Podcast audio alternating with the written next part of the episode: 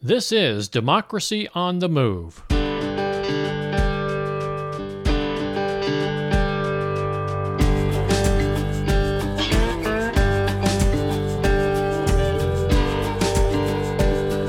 Democracy on the Move is a podcast tribute to the people and organizations who dare to reimagine our nation and drive it toward its true principles of democracy. This episode is being released on Sunday, December 3, 2023. I'm Dan Schaefer, your host for today's podcast, and thank you for joining us.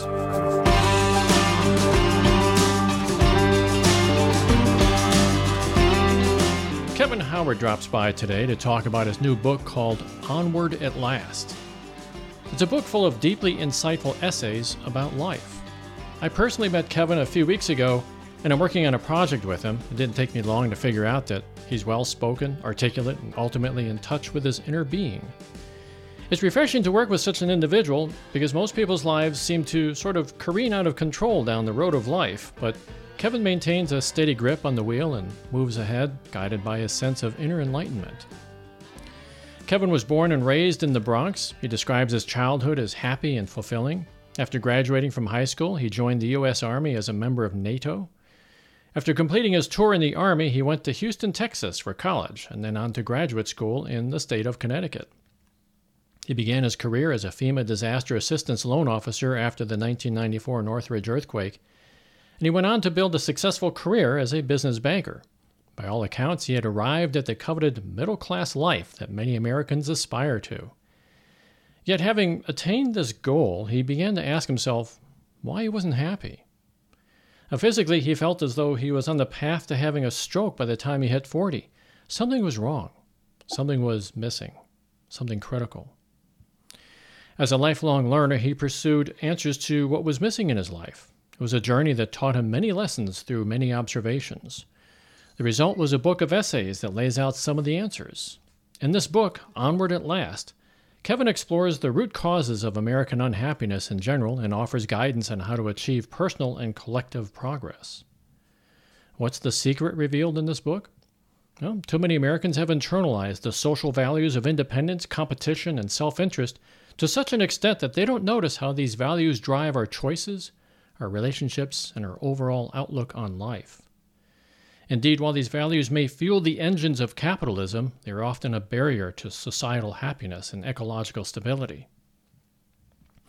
Now, personally, I feel this is important because, politically speaking, we live in a nation that's tearing itself apart. The negative emotions of fear, unhappiness, jealousy, rage, and isolationism has given us all a collective schism where zero sum games play out with individual people's lives in the balance. And many people suffer, many people die. Kevin's book, Onward at Last, reminds readers of our universal oneness. We're not independent in our lonely lives, but we are interdependent. We need to learn how to depend on others to help us in our hour of need, and we need to learn how to depend on ourselves to be there for others in their hour of need. If we are to survive and prosper into an uncertain future, we need to shed our self centered optic fed to us by societal conditioning and embrace our collective humanity. I find this philosophy not only spiritually satisfying, but really a moral imperative for all people to come to the realization that we are not alone. Instead, we are all one, and we must step away from the brink of self destruction and learn to trust our brothers and sisters as we fall into their arms. So, Kevin, I hope I did justice with that introduction. Thank you for joining us on Democracy on the Move. Dan, you did great. I was like, man, I like that guy. Who's that? No, no, no, I'm only joking. No, you did great. Thank you so much. It's Good. such a pleasure to be here. Well, you know, I've uh, I, I have to confess I haven't read the entire book because it is it is quite a uh, uh, quite a long book. Well, it's it has a lot of I wouldn't say it's so long. I'd say it has a lot of thought provoking essays in it, and it's not something you just kind of breeze through. And I was I was just reminded of you ever see Schitt's Creek, that that TV series, yeah. and yes, so there, yes. so there's Alexis Rose who plays the uh, the daughter, and she decides to go back to college, and she gets all these college books, and she's at home studying at her desk, you know, and she's got this highlighter, and she's like highlighting every single passage, and and and and her brother walks by and says, "You're only supposed to highlight the important parts." She says, "All the parts are important." So that's the way I feel with you. I have this electronic reader right here from Kindle, and I downloaded your book, and I have this highlighter in the book, and and, and I start highlighting things, and I'm like, wait a minute, I'm highlighting I'm highlighting the entire book here. I got to pull back a little bit. But uh, the fact is, you know, every every single passage, every sentence you say there is is I think very profound. I mean, it, it's a lot of observations I've had in my own life, and it's, uh, something that uh, you've really put it down on paper very well. So, with all that in mind, uh, tell us a little bit more about your life. You know, when you realized you were heading for the rocks, and and how did you discover that it was really societal influence and not your internal demons that was taking you toward those rocky shores? Well, thank you for the question, Dan. Yeah, I, I'm very much your your typical American story. You know, my story particularly was I was raised by um, a first generation immigrant to our country. She's she became a naturalized citizen. She was born and raised in Panama and moved to the United States in as a 14 year old, and uh, so she had an acute understanding of what America, the promise of what America was, and she instilled that in me and my brother Ruben. Um, and so I grew up in the Bronx, and yeah, it was a very happy upbringing. Um, it wasn't. Uh, it was we were my parents got divorced when I was five, my brother was seven, and my father moved away, and literally did not hear from him again. Uh, or well, did not see him again. We'll get to the, we might get to that rest of that story. Um, and so, just being raised by my mom, she instilled in us what a blessing it is to be born in America because of the opportunities you're going to get that you just don't get that she didn't have when she was in Colon, Panama, you know. And um, and so I, I, I took that to heart. I took that to heart, and you know she she gave us the the best uh, you know Catholic school education uh, available in the New York metropolitan area. Graduated from Cardinal Spellman High School, and then you know I fell in love with my high school sweetheart we got married at 18 i joined the military because i wanted to pay my way i was so anxious to, to to to stake my claim to the American dream, you know. So I went wanted to serve my country and and get money for school because I wanted to earn my own way, and so I joined the United States Army. Um, and uh, you know, got married, joined the United States Army, was stationed over in Germany, and and you know, my life took off. And and again, I was a deep believer, a total patriot, you know. And you know, part of the military experience is is you're practicing for something that most of us hope we never have to do right. to, to kill or be killed, you know, for, for your country. And most of us are not natural killers. So if we are committing to, to engage in that, where we're deferring to someone else the responsibility to make that choice for us, we have to be prepared to do it. And so I had to resolve myself as a young man under what circumstances would I kill or be killed. And and it came down to to protect the way of life that provided me everything that provided my mother everything every, you know you know every opportunity you know to protect that way of life. And a lot of our fellow soldiers this is what they decide you know. And then you go about your life you know so that's where i was that was my foundation. I believed in the american dream and i set off to my life. So i completed my service and uh, went to college went to graduate school you know and built this idyllic middle class life. You know, I had the benefit of quality education. I had I was coming at a time where America was opening up, you know, in terms of this is the benefits of the civil rights movement, equal rights movement, all that stuff. You know, by the 90s, you know, there were were opportunities out there. Um, and uh, to the extent that America was was a closed door, it was much more economic than it was, let's say, racial or gender, you know, or what have you. And so, therefore, I came in at a good time, and and so doing what you know measuring myself by the virtues that define me as an american. You know i was exercising my freedom. How can i add value? How can i how can i work towards financial independence for the sake of myself and my family? You know um, pay for college education for my kids and on and on.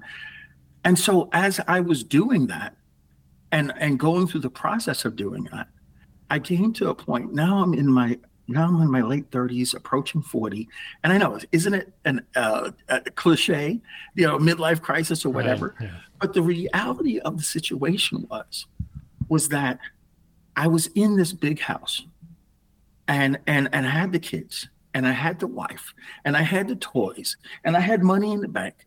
But literally, it, literally, I was just like on the edge of, of some sort of finan- uh, like um, like physical breakdown because I was working really hard. That's a part of the American dream is that you work hard, you have to work hard for success. Right. It doesn't just get handed to you. So I was buying into all of that. And I found that even though I was achieving that and experiencing that, I didn't have any time to enjoy it. Mm-hmm. I, I wasn't enjoying it. The only thing I was focusing on was the next mountain, the next mountain. And so I started asking myself, what sense does this make? I mean, I'm right. at the peak of my life and I'm still not enjoying it. I'm still not, you know, in fact, it all feels hollow. And and so in that crisis moment, I asked myself, I said, you know what? I you know, I have I have to I have to figure this out. I have built my life based on all the measuring sticks that my culture has given me for success. And I found it to be hollow. Mm-hmm. Why? And and when I started looking in, and it was a 12 year journey. You know, I didn't, you know, I didn't do the the the midlife crisis and you know take out the garbage and, and never turn around. No, I, I upheld my responsibilities. I continued what I was doing, but I went inside to say, why is this not working for me? Why is this not satisfying? Why am I, you know, um, and and what I discovered over the the next 12 years was okay, let's go back to basics. Let's just just go back to when you don't know, you go back to your foundation. Right. And I started to discover in my foundation in how I was in, in, when I looked at my own personal experience as to what was working and what was not working beyond the things I was told, beyond the values that I was given from my culture, right? I noticed that there was there was increasingly a, a difference, a hmm. difference, and this difference was was somewhat stark. So, like for example, I was taught that I had earned this big house, you know, because I went to school and I worked hard and I did all play by the rules. I did all right, exactly, and and and so, but in fact, most of the th- successes I had was not simply a function of my choices but a function of so many people who who believed in me, who taught me, who trusted me, who who who gave me support when I needed it most. In other words, I had a contribution, but I was but I was missing the fact that all these other people had supported that contribution, and that's why I was successful. And that in the absence of all that support, I wouldn't have been successful. Right. You know, and so I started to realize that there was a difference between why things work how things work actually, and the lens that I was using to interpret what is right, what is wrong, what is virtuous, what is excellence, what is how, how, what is the measure of me being a good person. All those things which were given to me externally by the culture in which I was raised, right, were at odds with with actually what actually works and how I actually function and how I actually live. And I and I and I and I said, well, what, what what is what describes that scenario? And it and it's the term cognitive dissonance. Hmm. i was i was the stress that i was feeling was not because i was busting busting rocks and working hard at in construction workers. The stress i was feeling was that the, that that that the the the thoughts of what was true about how i was doing what i was doing was in direct conflict with how what, what i was actually doing that that it, I, it, I I was I could not feel good about the fact that the very people who help me do what I do, that in the competition of life, I have to defeat them. I mm-hmm. have to, in other words, I have to defeat them in order for me to be in this big house. I had the big none of the teachers I that taught me have this big house, right? you know, none, none, you know, and that's what I mean. And so, and and that started to get me to realize, oh my God, every day. I'm, you know, the only the only things that's separating me from the person on the side of the road is I just have more wins and losses. And and when I thought about, well, why do I have all these wins and losses? It wasn't because like I didn't control the fact that I had a mother who was able to provide me quality education. A lot of people don't. and what and what happens to them, right? Right. So it wasn't just on my decision alone.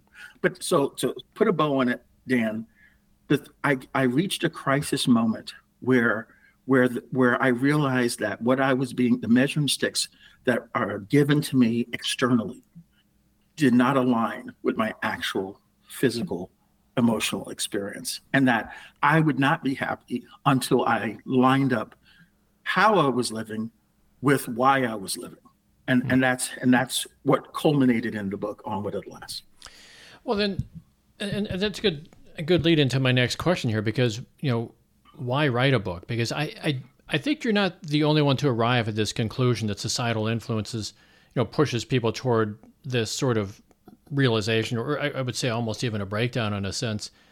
Um, but you are one of those rare individuals who took the time to write a book about your discoveries which I think I'm very grateful for by the way. Um, has this book helped anyone that you're that you're aware of? It certainly has the realization certainly transformed my life. Mm-hmm. And my hope is to extend that. We we this the the the lies of independence, freedom, self-interest, and competition, and I call them self-defeating lies, are ripping our society apart. Sure. Are ripping our ecology apart. I mean, yeah. and and let's be clear, all the powers that be, the billionaire class, whatever, they're doing, they're exercising their freedom, they're exercising their self interest, they're exercising their independence, they're exercising, they're competing, right? They're, they're, they are practicing those very same virtues that all of us are, you, you know, are, are practicing. And this is the result of what we have the toxicity of our society. So, my mm-hmm. hope in writing the book was was to appeal to most Americans, to all Americans who who've come up just like I did. Mm-hmm. And and were true believers in the society and the country. And then they found themselves in this place that none of us signed up for. This was this I don't think there's an American who thinks beyond the, the wealthiest of the wealthy that thinks that this is the country that you know that we would find ourselves in or this is the world that we would find ourselves in and so the book is intending to help that person in the same way that I was helped. I, I my epiphany was that the truth resides by, by taking a sober look in the mirror yeah. and starting from ground zero in terms of okay what is true about what i actually know and and you can look to your own personal experiences and and you can see the the see the wisdom of truth which is basically that we don't live independently we live interdependently mm-hmm. right? That that that our success is purely a function of the contributions of enormous numbers of people, most of which we will never know, and that while we have a role to play in our journey, w- by design, we can't do it alone. But you know, and, and this goes all the way down to the anatomic level. Yeah. You know. Yeah. So I have a have I have a commentary called "As Above, So Below." Yeah. And in this commentary, I, I posit, okay, let's, our bodies are literally made of 30 trillion, about 30 trillion cells. And there's about 200 different categories of cells. You know, so let's take a few red blood cell, white blood cell. The red blood cells carry oxygen throughout the body. The white blood cells fight infection. Okay. Now, the, the way the body, the body only exists because all 200 categories of cells do what they do well, and then the body exists, right? The white blood cells are not competing with the red blood cells, right? It's a symbiotic relationship. Right. If the white blood cells and the red blood cells do their job, both get to live because red blood cells don't survive on their own. Right. Oh, okay. And so, therefore, this is how the body functions. All 200 categories of cells have to function in order for the body to function. This okay, it's it's it, how we use our bodies. Walking across the room is the same thing. It, it, you, you're using multiple parts of your body to do a simple function, and if we do it in coordination, you can walk across the room. But if they're not coordinated, you're going to stand up and stumble, fall. You're not going to make it across the room. This is how we survive in our culture, in our in our economics. Each of us take our specialized skills and we trade it for money. And then we take that money and we use it to buy all the things we do not produce for ourselves, but that we need in order to live our lives. Right. Okay. And, and, and that's the same thing about the ecology in which we live. None of us produce the air we breathe, the sunlight that we must have, right? The atmospheric pressure. If we didn't have this atmospheric pressure, I mean, our bodies are designed for the atmospheric pressure here. If we were out in deep space, our bodies would balloon to twice the size, killing us in the process oh, yeah, because there's yeah. pressure inside. right? Okay. So we need the atmospheric pressure. Okay. All these things are interdependent. They function interdependently, right? That's how we exist every day. Yet the cultural expectation is to is out of balance. It's yeah. as if the reason for our success is what we do alone. And and and because we can think that way, it allowed look at the geopolitics. Yeah. So I give you one example of the geopolitics of how interdependence is true, but with, with, with the world lens that we're separate countries and we're competing, you know, think this way. Take take Russia, take the war in Ukraine. Okay. So the United States orchestrates a global ban on Russian oil, natural gas, trade with Russia or whatever, seizes their assets, their internationally and their, their U.S. dollar reserves, right? Okay, because they they attacked Ukraine.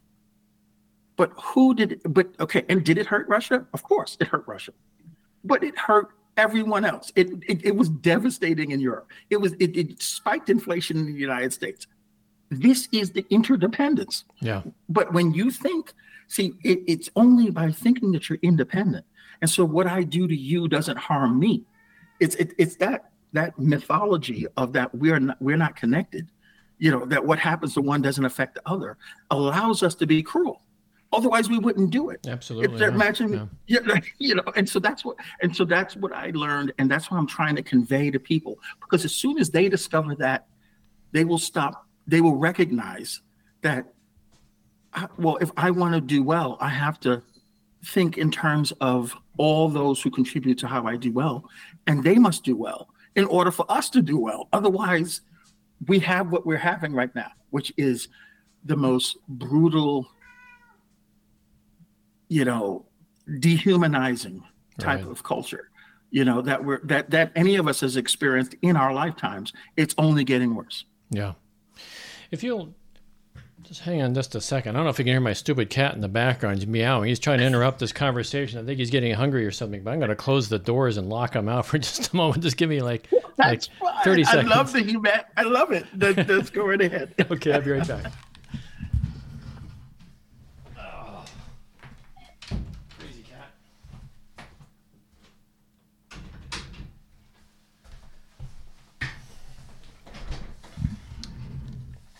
That is the first time he's actually interrupted one of my podcasts. He's uh, I should have I should have given him a big ton of food before I started this podcast. It's noon, so it's his, like his normal feeding time. So, um, you know, it, it is said that cats they're energetic beings, and so they they come to the positive energy, and maybe they maybe you know your cat was just attracted to the conversation. That's maybe, all. yeah. He's uh, well, they normally sleep during the day, and then he gets his wild hour. They call it the zoomies. I call it the wild hour. Uh, yes, it yeah. drives me nuts sometimes. I love him to death, but man, he drives me nuts. No um, so I, I want to get back to a couple things here because um, we, we kind of went off in, and talked about a lot of different things about the interdependency of not only the cells in our bodies, but w- which I think is very interesting. Is I'm actually doing some research for another book I'm writing at this point, and it, it's sort of a science fiction book, but um, I, I looked at you know what life was like on Earth long, long time ago. Like from you know, Earth is about four billion years old. There's been life on Earth for about three and a half billion years, but a vast majority of that time, it was all single-celled animals. It wasn't until the uh, what they call the Precambrian explosion took place where all of a sudden multi-celled animals started to take off, right? But up until that point, we had billions of years of everybody being independent and how can they achieve anything unless they all pull together and start cooperating? And then that's really when evolution starts. And that's when things start to get interesting and, and, and you know, uh, animals and plants become available and, and um, life grows, life prospers at that point. So I want to get back though too to, to, talk about this cognitive dissonance because you know as we were preparing for this interview, I know we you and I went back and forth with some email for a while, and you said something I thought was very interesting, which kind of culminates or, or really crystallizes this whole book in my mind. You said, and I quote, "the th- the central theme of my book." Is the core virtues defining American culture, that is, freedom, independence, self interest, and competition, are self defeating lies that deny our personal fulfillment by causing us to suffer from cognitive dif- cognitive dissonance. Uh, I'd like to dig into that a little bit. I mean, how does that affect an individual? Because you went into a, a, fairly long uh, explanation as to how we're all connected, but it's sort of like the forces of natural competition, call it capitalism, if you will, that gives us this sense of freedom and independence, self interest, and competition. Um, what is the cognitive dissonance in that? Could you expand on that? Sure. Um, the thing, the thing is, is a part of how we function. And again, you know, I ask anyone who's listening to look at your own personal experience. Is we know things, our bodies know things before we realize it. Mm-hmm. So, for example, con- consider how you discovered you were in love. Okay. Most people discover that they're in love by they they do something or they feel some way or they are so distracted that they stop and they say, "Oh my God, I, you know, I never did this before. You know, right. I must love her." You know, in other words, we are already our bodies know the truth before we realize it. So mm-hmm. there is a separation between, you know, there's some significance to Descartes. I think, therefore, I am in that, you know, yeah, we there's a separation between how we perceive ourselves and what we are actually experiencing. There is the tension between how you perceive yourself and what you're actually experiencing is self-destructive. It, it, it creates dis-ease because you know something is wrong. You know, it's sort of like the hair that goes up in the back of your neck. Mm-hmm. and you don't know why yet, but you know something is wrong. And if you stay in that situation, it does manifest physically right? That's just that you know, you know that we used to characterize it as stress, mm-hmm. right? Well, why does why does stress cause a stroke? Why does you know? It's not because you're sprinting up and down the street. You know, it is the impact of of of some form of emotional dis, dis, you know distress, right? Mm-hmm. And so look look around us, and and look at the history. If you as you know, if if there is a disquiet in you if if you're out of balance and and you could tell you know you're not going to function well you're you're it's going to affect your mental state. It's going to affect your emotional state which ultimately affects your physical state. And this is what i literally was experiencing when i was on the way to stroke. I was i had access to health care i had access to the quality food. I had i was exercising. You know you know how many people we know run marathons and they keel over and you're like how did that person keel over? I mean they seem perfectly healthy. It's it's it's the emotional issues mm-hmm. it's it's it's you know that and, and and and for me and i think for most americans it is this detachment between how we actually live and how our perception of what is right and wrong about how we live mm-hmm. and and and it and it and it does affect health why is it that for in the wealthiest country in the world we are we are far less healthy than most societies. I mean, if COVID taught us that, I mean, you just compare us to to to the incidence of COVID and the deaths and the, and the, and the um, morbidity rates in Germany compared to the United States. I mean, they are so much healthier than we are. Why? Right? And I really think it has a lot to do with this cognitive dissonance, this this idea that that you know that puts forward our independence first that puts forward our contribution first in the absence of anyone else, which then allows us to to compete more severely. And when you're competing, you can't think about the other side. You can't think about the person you're competing with, right? You, you that's a dehumanizing function, right? right? It's, it's you know, that's why we don't compete with our wives. I mean, literally, you're at the dinner table Okay, whoever gets the food, you know, you know, can eat. No, we don't do that. that. The marriage would be very short. Lived. Why? Well, because because competition is harmful. Competition is wins and losses, and we don't want our loved ones to lose. but we make everyone else lose. Yeah. Every time we compete. And so I'm saying it, it is the emotional price we pay that ultimately manifests because we know it's wrong. We know this is out of alignment. We just don't realize it because what we realize is defined by our virtues, right? Mm-hmm. Independence is a virtue. When, and in fact, all we've made is gluttony. We our actions have made gluttony a virtue right. because because in this competition, everyone's trying to take as much as they possibly can, right? Well, if, okay, so think about that as a meal at, with your family at night. Okay, typically we make plenty for our family and there's leftovers. But if everyone approached the table, I'm going to take as much as I can, right? I don't care how much food you make, you're not going to make enough food, right? right? And this is how we treat the entire globe.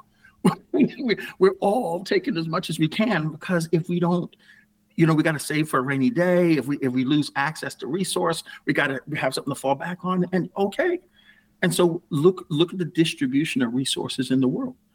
The top one percent has more than the bottom fifty percent of the yeah. world. Yeah, I mean, I mean that's what I'm saying. I mean, so so all I'm saying is is that there is an emotional and physical impact from living a certain way and thinking a different way and and and and it's and that's the essence of what cognitive dissonance is. It, it acknowledges that that's not just it's not just a mental issue. It can manifest and does manifest, and usually we just call it stress or some some some other sort of dysfunction. Maybe maybe this is what autoimmune. This maybe autoimmune mm-hmm. diseases are a function of this type of thing. Yeah.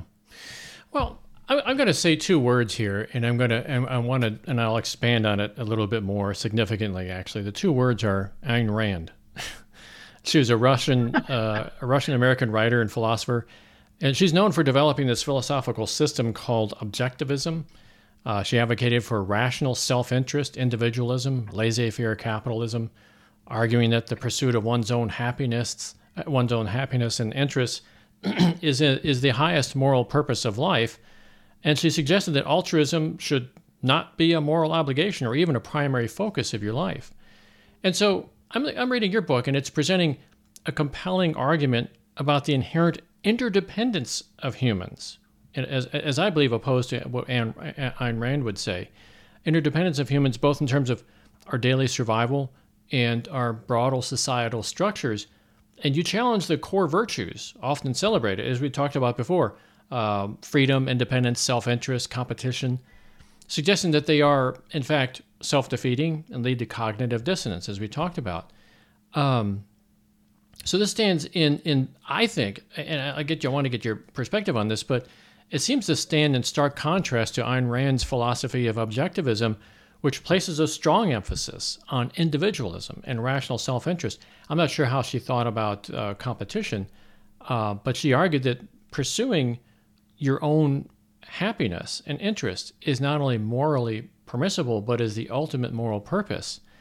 So, how do you reconcile these seemingly different opposing views? Do you have any common ground between your perspective uh, on interdependence and Ayn Rand's advocacy for independence? Or do you believe these philosophies are fundamentally irreconcilable? Oh, they're definitely fundamentally irreconcilable because one is about an argument you can make. One is a normative exercise. How should things be? Mm-hmm. You know, to me, Ayn Rand is the logical extreme of the age of reason. Mm-hmm. I think, therefore, I am. So I come up with a theory, and and I can make it as brilliant as I want to make it. Does it have any relation to how act, how reality actually works? Not necessarily, but it definitely sounds good. So I'm going to put that on one aspect. Okay, so this is this is Ayn Rand saying this is how it should be mm-hmm. because she never says this is how it is. Mm-hmm. She doesn't make the argument this is how it is. I'm not, Onward at Last is not a new philosophy. Onward at Last is not a normative exercise. It's not about how things should be. Mm-hmm. It literally is about how things are. How do you live? How do you survive? How does your body function? If any of that functions independently, I mean, then, then, then, then I, am wrong. Right, I'm not right. asking anyone to trust me or believe me. I'm saying, look in your own life, right? right? And and look at the last good day. How about this? Look at the last day you had. If it wasn't a good day, let's look at why it wasn't a good day. Because someone that you rely on, whether it's you who made a bad choice or someone else who made a bad choice, messed up your day. Right. This is how we exist. Cut off we your internet access in, or whatever. Yeah. Yeah.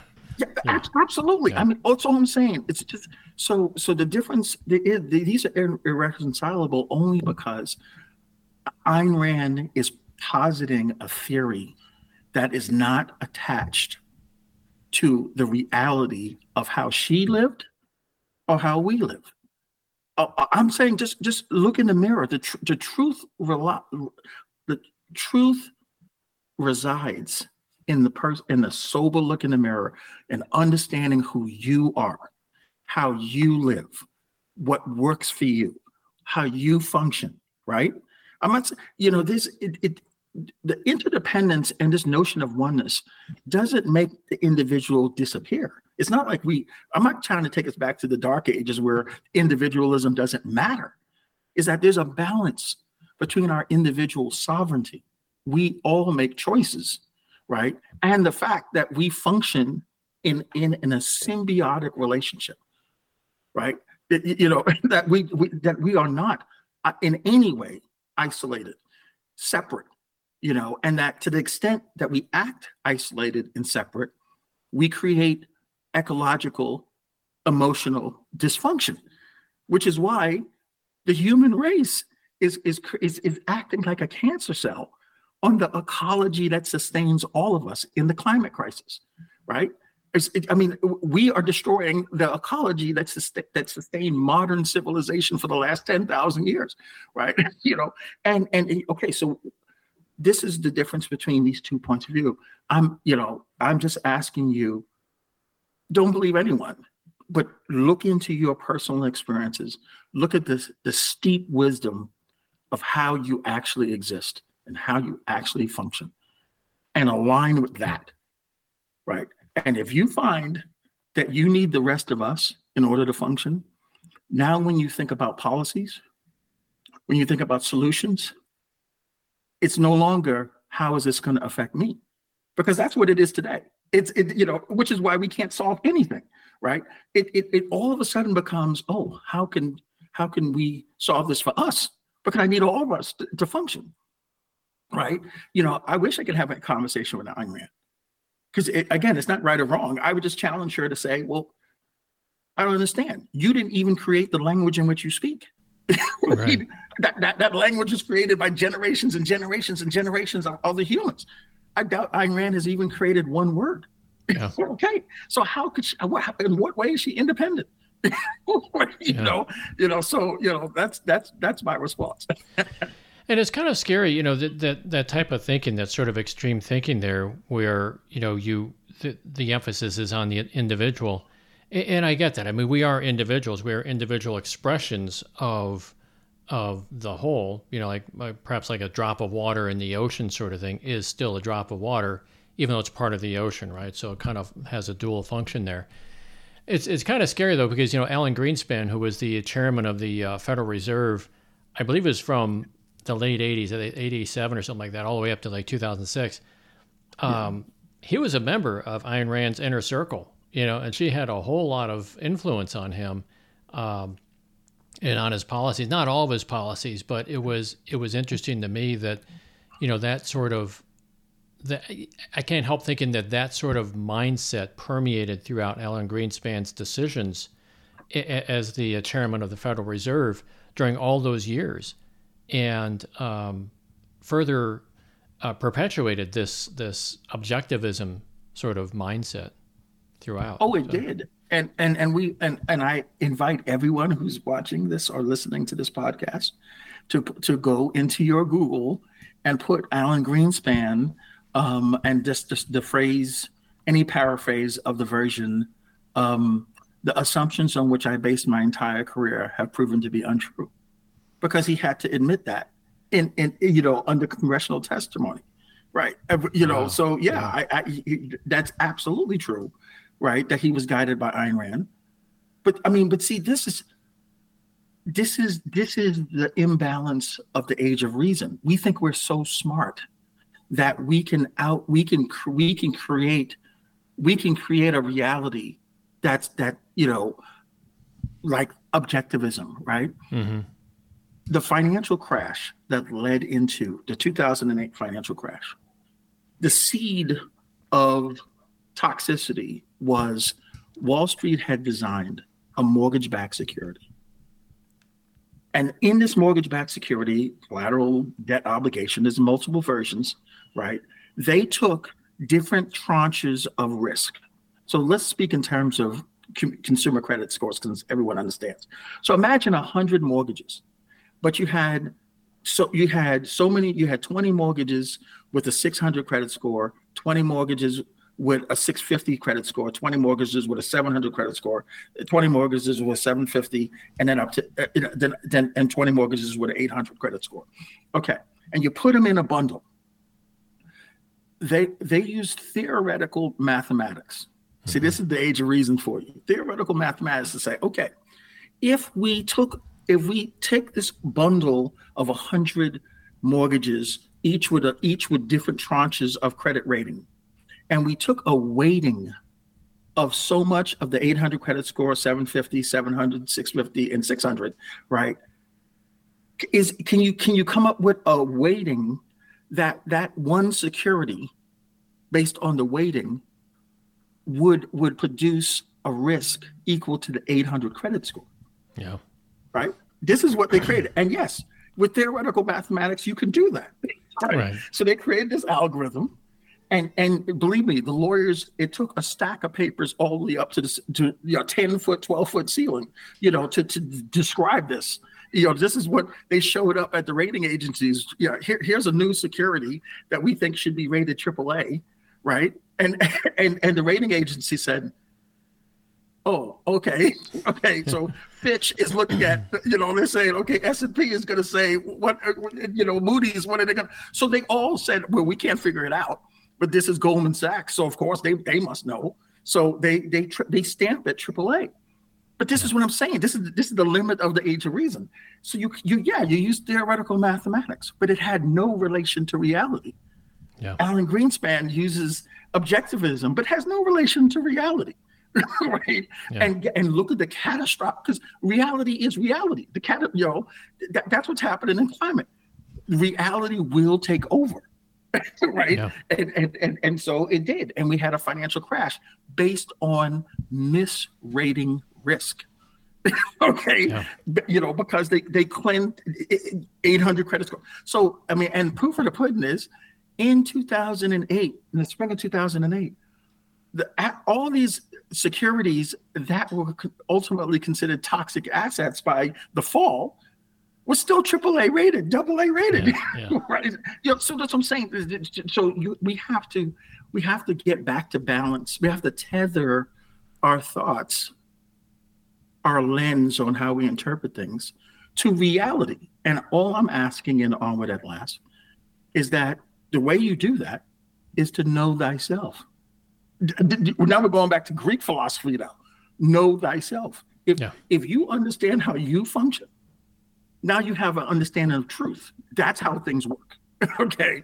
And how you function, how I function, without anyone having to tell us, is I rely heavily on so many people that I will never know.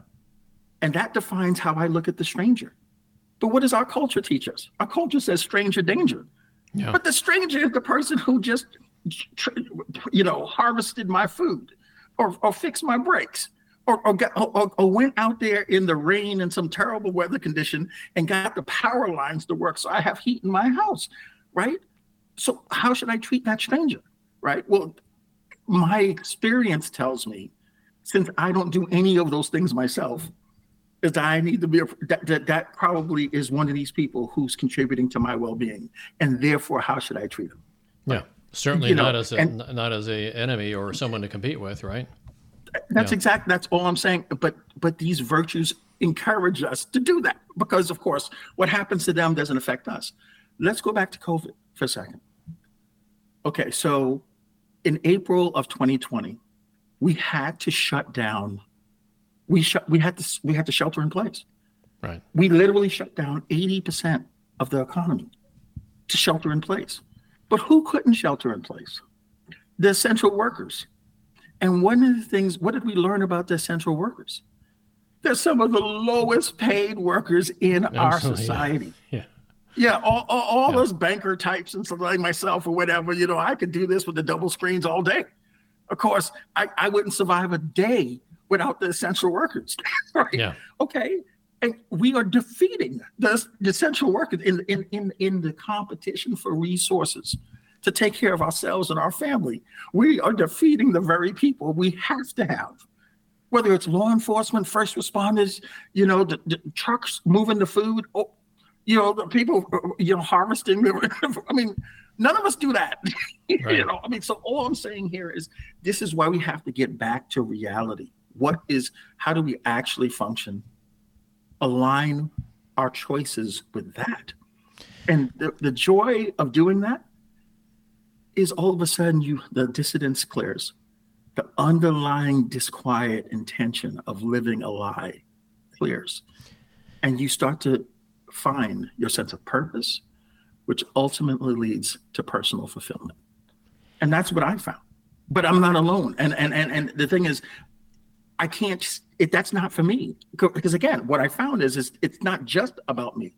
I have to project that to as many people as possible that that this is for all of us this is who we actually are. And that's what I'm trying to communicate in Onward at Last. That that that we can pull back from this us versus them. What, as soon as we realize there is no them. Yeah. There's only us. But that you you got into a, a, topic here I wanted to discuss a little bit more. You know, you, you talked about theoretical mathematics, and I, I think that applies to a lot of the tax cuts that people want to do all the time that our politicians which inevitably you know benefits the uh, the upper class. And you know they say, well, don't worry about it; it'll trickle down to the lower classes, and it never does. And the you know it's got to be this cognitive dissonance like on steroids with people who have a lot of money that, that, that, are running these shows. But i want to get i want to get something else too. You talked about these um, about the 2008 financial crisis and, and, i see this as a threat to our democracy to the to the extent that um, this sense of individualistic thinking has um, has driven a schism in our nation, and um, and as I mentioned at the top of the podcast, you and I are working on this project together. It's called the Clean New yeah. Deal. Uh, it's being led by Patrick Lovell. He's the one that uh, produced the con, the, the www.con.tv. We had him on our on our uh, podcast last week. Um, I'm not sure yet what the mission statement is for this new organization. It's still quite new. But it does focus on the reduction, if not the complete eradication, of corruption in our government as well as high ranking industrial leaders. Um, so, anyone's interested, by the way, in, in, in, knowing a little bit more about this should listen to our last week's podcast with Pat, Patrick Lovell called The Con. Um, but I want to tie this into your book somehow because, particularly the element of corruption, which is a necessary, it's um, not corruption, I mean competition, which is really a necessary part, a necessary component of capitalism. But this competition works against us, as you said. It's driven many people to compete and win by any means necessary, even if it means doing things like overpricing insulin, resulting in the death for those who cannot afford it. Um, and I also believe it infiltrates our education system, where competition for the public dollars that are going into our public schools uh, leads to campaigns designed to defund our public schools and use those vouchers, put everything in the vouchers, and shift those public dollars into private schools. Um, and as far as the Clean New Deal is concerned, there's a motivation to, we have a motivation to expose this corruption in, um, in, in, our, in our system, uh, corruption that was built on these celebrated virtues of American culture. Um, so I want to dive into this a little bit more because you know you and I are working on a common project in this area. How do you yeah. plan to use your talents, that is your, your intimate knowledge of the banking system and everything else you've learned over your whole life, to help expose this corruption and at the same time waking up people to this cognitive dissonance that we discussed? Yeah, because I find from my own personal experience that the problem was not what was these virtues that I was defining myself. as soon as as soon as I understood that, I turned back to how I function, right? All of a sudden, the lens by which I see the world became profoundly different, right? And and and and that's my challenge to everyone. If if you if you see yourself as a part of one whole human family, because that's exactly how you live, right, and how you function, right, and then that becomes your lens. In other words, there's no them, there's just us, right? You yes, it will I, identify bad actors, lots of bad actors. Those bad actors are acting based on those virtues. Let's, let's be clear.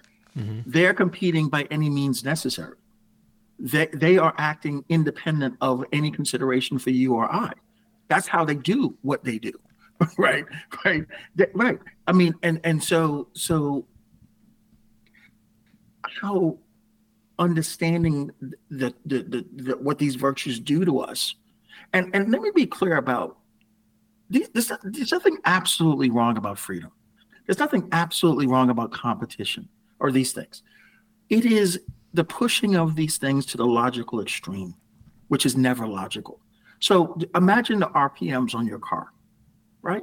The engineering of the car is so that the car will function as designed when it's at 3,000, 4,000, 5,000. When you start getting 6,000, 7,000, you get the red section. And all of a sudden, the engineers are saying, you know, in this section right here, uh, all bets are off. It's it's going to start not functioning the way it was designed. Well, this is what we've done to freedom. Mm-hmm. That's all I'm saying. This is what we've done to competition.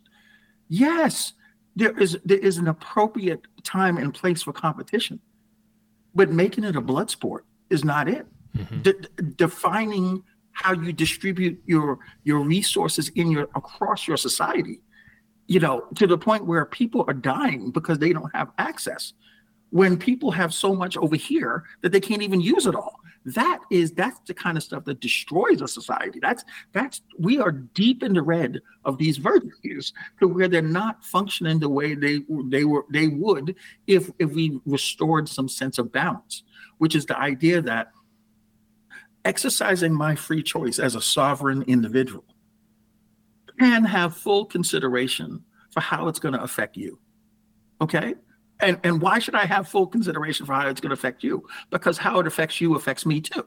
Mm-hmm. Okay, but I'm still exercising my freedom. Okay, that's that's much more in balance. Now we're at 3,000, 4,000 RPMs, and we're doing good. You know, you know. But if I don't care, if I, if it's COVID, and and I, I don't have comorbidities, so I'm not going to wear a mask, right? Oh, okay. So uh, it, it, I care nothing about anyone around me. that is an exercise of freedom that is just deep in the red and that's self-defeating. So that's so then you know COVID becomes endemic, which is what we have now. right? Mm-hmm. I mean, the the what the con demonstrates is capitalism at its extreme. You know, you know, we are way afield from what Adam Smith was talking about, right? The the, the notion of individual self-interest, greed, having positive macroeconomic impact because it raises the productivity of the society, which benefits everyone, has a limit. Everything has limits. You know, if hmm. we're talking about oxygen, too much oxygen gives you the bends. Not enough right. oxygen, you asphyxiate, right? Everything has limits. Okay, so capitalism has limits. And when you get to a point in your capitalism where the individual self-interest is so costly that that that the macroeconomic effect is catastrophic, right? That is where we are. Mm-hmm. You know, that, that is that and, and what the con demonstrates is here is Wall Street designing using you know uh, again theoretical mathematics to get the rating agencies to rate mortgage-backed securities AAA so that they can sell them to restricted institutional investors. Who are they? Life insurance, pensions. Right. Okay. Which the con exposes, right? Okay. This is Wall Street saying we have not been able to access trillions of dollars of investment money because the law protects those people. They only can say, invest in the safest investments. So what does Wall Street do? cook the, the rating right. agencies. And, what's and, safer and, than mortgage-backed securities, right? What's right? They're AAA rated. They're rated the same thing as the U.S. Treasury, which is crazy, right? But that's what they were, and it allowed all of a sudden CalPERS. It, it, all of a sudden, Freddie Mac, Freddie Mac, Fannie Mae. By the way, the conforming mortgage market wasn't in that game. Mm-hmm. It was. It was. It was that the GSEs lobbied the Congress to get permission to be able to invest their resources in mortgage backed securities because Wall Street was making a fortune in 2001, 2002, 2003, 2004. It was by 2006 that Congress gave the GSEs the ability to invest. The conforming mortgage market wasn't speculating uh, on liar loans. It was already poisoned right? by that time, wasn't it? It was already poisoned. And yeah. so they came in late that Fannie and Freddie was the, the the the theoretical dumb money who came in trillions of dollars right before everything fell apart, which caused them to fall apart. Right? Oh yeah. You know, yeah. so so so yeah. yeah. So where my book aligns with the con is is it is it helps to it it shows that these virtues drive that because all those actors are advancing their own self-interest. Yeah. At the expense of everyone else. They are advancing they're they're exercising their freedom. Right. You know they're you know they they i mean they're they're living they're competing. Right. Look what happened look what happened between goldman sachs. Goldman sachs number one historical competitor is lehman brothers. Lehman brothers was was a brilliant you know investment bank same storied history as as goldman sachs but lehman brothers wound up bankrupt yeah. Why? And Goldman Sachs didn't because Lehman didn't uh, didn't know. They just they they they absolutely did not purchase. They did not purchase the um, credit default swaps. A credit default swap, and I know this is a little bit in the weeds, but a credit default swap is an unregulated insurance policy that allows the holder of the swap to bet on the failure of anything, mm-hmm. even if they don't have an interest in it. How about that? That's why this, wow. this, this, this, used to be illegal.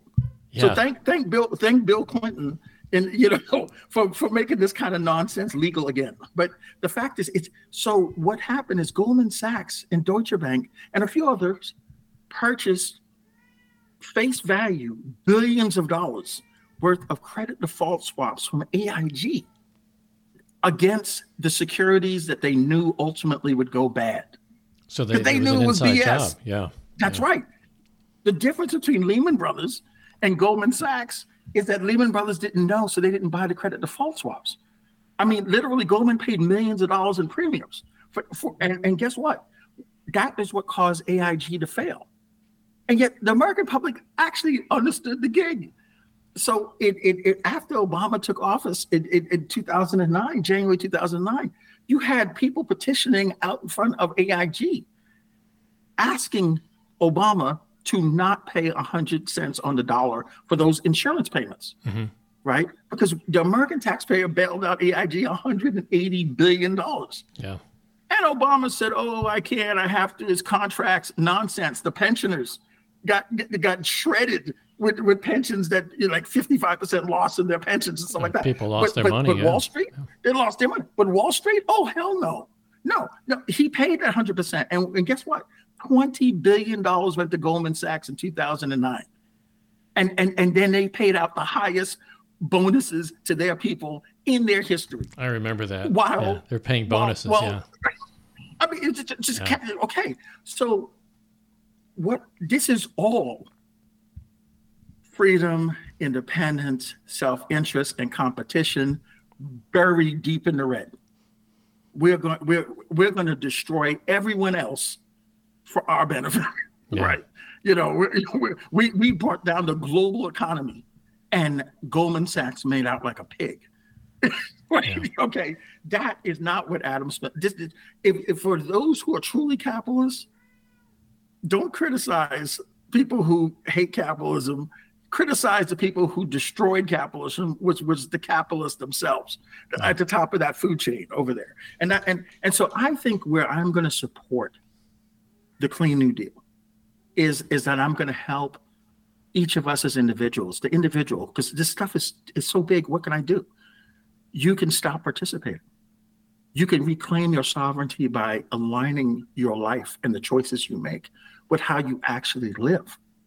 And then, yes, we'll go about the process of holding whomever accountable. But in order to hold these people accountable, we got to regain a foothold in our government. We got to reclaim our government back, yeah. right? 2024 is the presidency. The American public wants and wants someone outside of these political parties. Yeah, they, they eh, look at the detail of the polling data, the show, and so we have to give them a choice that is that that will advocate on behalf of the Clean New Deal to restore pe- government of the people for the people by the people, right? On the basis of the fact that we are one family. Yeah. We live and thrive interdependently. So this is not a normative thing. This is not because you should. This is how you actually survive. so yeah. what comes natural is you will you will do what you need to do to, to to to okay, this is the most natural thing. So that's how I feel. I feel like I give a basis for people to connect to why we must do this because this is we're talking about power and and a, and a, and a shift of power back to the people in a relatively short period period of time. This this is I mean Bernie Sanders used to talk about you know you, you want to hear some radical. Well, this is radical, but it's but it will resonate with the individuals out there and and on that basis because it will be authentic people will be willing to sacrifice they'll be willing to do whatever it takes because they know it's true. They don't have to trust anyone.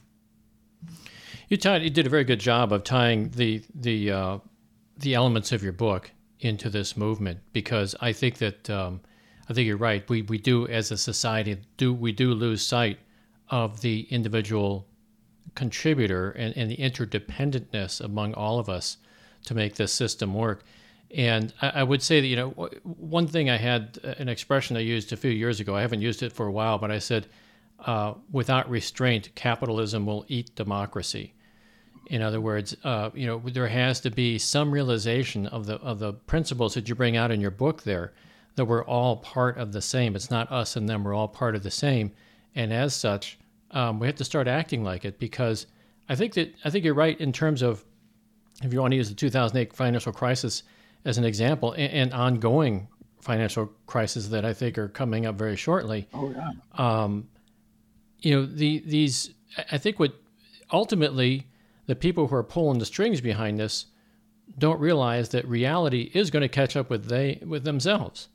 Uh, you know, it's it's. I'm not saying it's going to be like another Bastille Day or something like that, but if the system falls apart, um, it's going to take them with it there's this group called Patriotic Millionaires. It's I, I, I met one of the guys that worked that uh, was one of the founders of that organization. I forgot uh, Perlman, no Richard Pearl or something like that. I don't know, but um, I interviewed him on a different podcast years ago, and he said that right out. He said, you know, he says, yeah, I'm a millionaire. I enjoy my life. I'm in, in New York, New York here. I'm living in one of the big penthouses here. He says I have a good family and everything else, but he says, you know, if this economic system falls apart, it's going to take me with it and he says, I might be one of the first ones to suffer from this thing. So the idea of patriotic millionaires was to try to lobby government to say, look, we don't need these tax cuts. We need society to function as a collective of interdependent people. So I, I liked his message there, and I, I, I, apologize, I can't remember what his name was anymore. Something with the word pearl in it, I think. Um, and again, the organization was called Patriotic Millionaires. I haven't uh, looked them up for a while, so I don't even know if they're around anymore. I hope they are, though. Um, but I think there's a realization, even among the rich class, that this is the situation. So, um, anyways, we're running up on an hour here, and my cat is just driving me nuts here. He's, I don't know if you can hear him on your end, but he is just howling. I can hear him. I can hear him through my headphones here. That's being picked up by the microphone in front of me. I'm like, oh my gosh people are going to be, you know, if they're going to listen to this podcast, they're going to think, hey, where's my cat? Why is he screaming at me? Um, he's not going to overstuff in the room. He's really upset with me. So I better go out and feed him pretty soon. But uh, let's wrap it up at this point. Um, where can people find your book, Onward at Last? They can find it. Um, certainly, it's on Amazon. It's it's on Barnes and Noble's website. It's on Target's website. They can go to their local bookstore and ask them to order it. You know, because it, it has been distributed by Ingram. Um, it's also available in. Um, uh, well, first and foremost, they can go to the website www.onwardatlast.com. There are links to all the various uh, sites that they can get it you know, if they want to get it. But also, again, this is about getting the message out. It, this wasn't a money making operation. So right there on the website, if you go to the blog tab, all the all the uh, um, commentaries are available for free. But if you like it, the, you can get the if you want to buy the book, you can get it in hardcover, you can get it in paperback, you can get it in an audiobook, uh, and the narrator is a wonderful actress out from California named Carolyn Jania. She's a comedian. She's she's great, and um, and you can also get it in ebook, in, in, in you know an ebook version, which is what you did, Dan. So so that's that's the ways you can get it. Um, and uh, and I really really want to thank you, Dan, for this opportunity to talk about these issues. Um, and I look forward to working with you in the future and and really becoming true advocates, national advocates for the Clean New Deal. Uh, it's time. We, it, our our moment is here. Our moment is here. I agree. I agree. We've been talking with Kevin Howard, Army veteran, banker, lifelong learner, and author of the book Onward at Last. Kevin, thank you very much for stopping by and chatting with us today. You are very welcome. It was a pleasure. You all take care. You've been listening to Democracy on the Move, a tribute to all those people and organizations who dare to reimagine our nation and drive it back to its true principles of democracy. Each episode, we feature guests and topics that'll help keep you in touch with our march toward a more perfect union. If you have any questions or suggestions, or if you'd like to sponsor future episodes, we'd love to hear from you.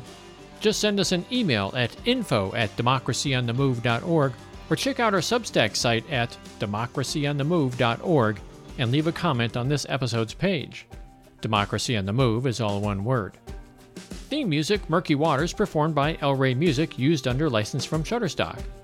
I'm Dan Schaefer, your host for today's podcast, and I'd like to thank you for tuning in. It's been my pleasure to be with you today. Please have a safe week ahead, and we hope you'll tune in again to our next episode.